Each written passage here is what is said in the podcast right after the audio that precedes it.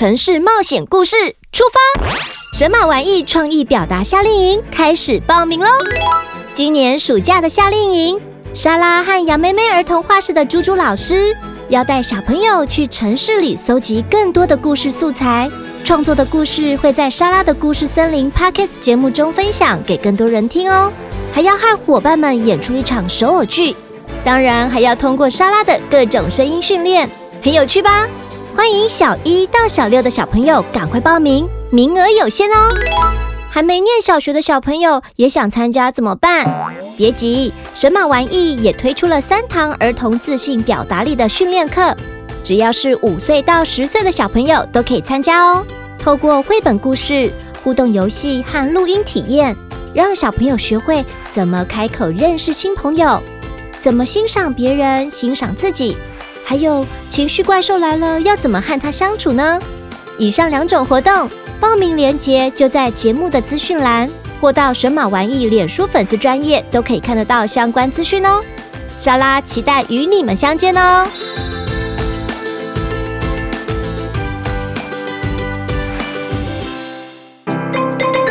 莎拉的故事森林有越来越多爱说故事的小精灵，拉长您的耳朵。跟着美妙的音乐，快来和莎拉一起用你的、我的、他的故事，探索充满欢乐的故事森林。小朋友，你有想过，当你在睡觉的时候，其实还有很多人正在辛苦的工作。有些人的工作不能穿得漂漂亮亮的，但是对我们的生活却有着非常大的贡献哦。就像是打扫街道的阿姨、叔叔，没有他们帮我们清扫环境，那我们的道路可能就会很脏乱。或者是护士阿姨晚上不能睡觉，要在医院照顾病患。今天要说的故事，主角是一只早上都在睡觉的猫头鹰。一开始不理解猫头鹰生活作息的啄木鸟，以为猫头鹰都很懒惰，整天懒洋洋的。究竟发生什么事呢？一起来听听今天的故事吧。懒惰的猫头鹰，巧遇文化出版，图文张正荣。呜呜呜呜啄木鸟是树的医生，每天一大清早起床，到森林里帮一棵又一棵的树木看诊，直到太阳快下山了，才愿意回家休息。工作十分勤劳又很认真。一天黄昏，啄木鸟吃了一肚子的害虫，心里很痛快，准备回家休息去了。经过猫头鹰家时，他看见猫头鹰在门口伸懒腰打呵欠，于是飞过去说：“太阳都要下山了，你还一副刚睡醒的样子，什么时候你才要改掉这个白天睡懒觉的坏习惯呢？”猫头鹰邀请啄木鸟说。呵呵，是啄木鸟啊！你又辛苦了一天了吧？到我家坐坐，休息一下吧。啄木鸟叔叔，你好。小猫头鹰看到家里来了客人，立刻打招呼，端上两杯饮料，说：“请用。”哈哈，小猫头鹰真乖，谢谢你。啄木鸟累了一天，又渴又饿。拿到杯子，立刻咕噜咕噜一口气喝下去。他脱口而出抱怨地说：“ 哇，怎么这么苦啊？好难喝啊！”是吗？猫头鹰赶紧望向自己手中的饮料，大叫一声：“哎呀，我这杯是柳橙汁，儿子，你弄错了，把我提神用的黑咖啡端给啄木鸟叔叔了。”小猫头鹰觉得很不好意思，立刻道歉说：“啊，真对不起。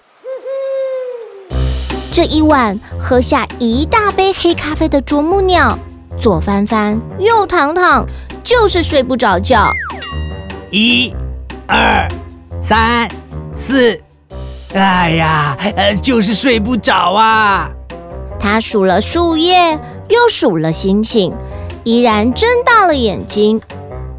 诶，仔细瞧瞧，这夜空还挺漂亮的。好久没有在夜里醒着的啄木鸟，索性静下心来，好好观赏、品味森林的夜景。这森林在月光下，别有一种神秘的美感呢。忽然间，啄木鸟发现一棵树上亮着两团光点，好像两盏灯一样。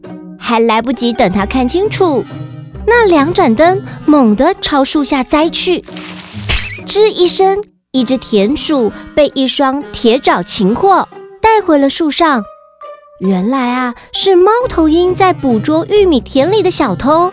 那两团光点，正是它一对锐利的大眼睛。啄木鸟屏住呼吸，静静地看着。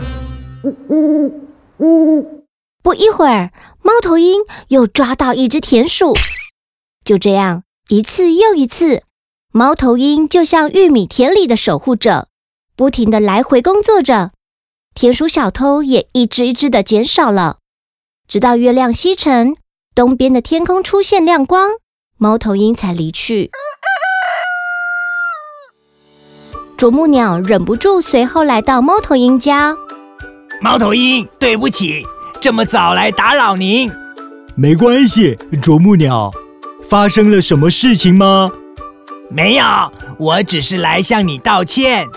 以前我一直说你懒惰，白天爱睡懒觉。昨晚我才发现，原来你是夜里工作的那么辛苦，是我太自以为是，误会你了，请你原谅。哈，没关系，我们的生活方式啊很不一样，你本来就没有什么机会了解我。看样子以后我们应该多聊一聊哦。从此以后，只要听到有人抱怨别人，啄木鸟都会拿自己做例子，告诉大家：你们真的确定他是这样吗？要不要再观察一下，或是去找他聊聊呢？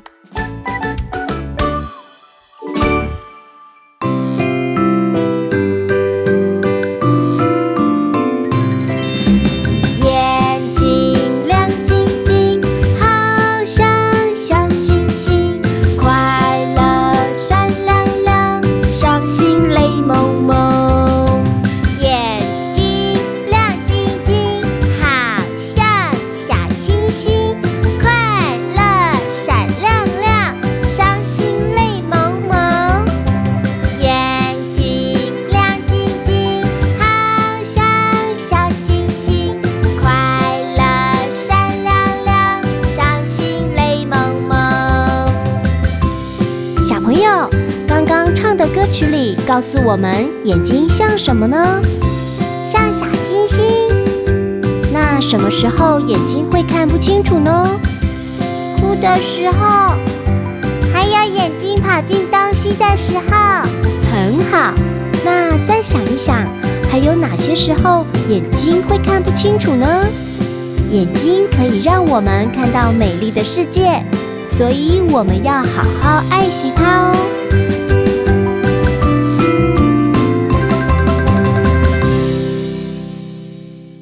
喜欢今天的节目吗？欢迎到 Apple Podcasts 及 Spotify 订阅莎拉的故事森林，留言加分享，或是到神马玩意脸书粉丝专页私讯或录下你想说的话给莎拉，就有机会在节目中听到莎拉回复你哟。妈咪们也欢迎收听神妈底加拉 Podcast 节目，每周四上午九点更新。由莎拉和路加与您分享如何一起当神妈。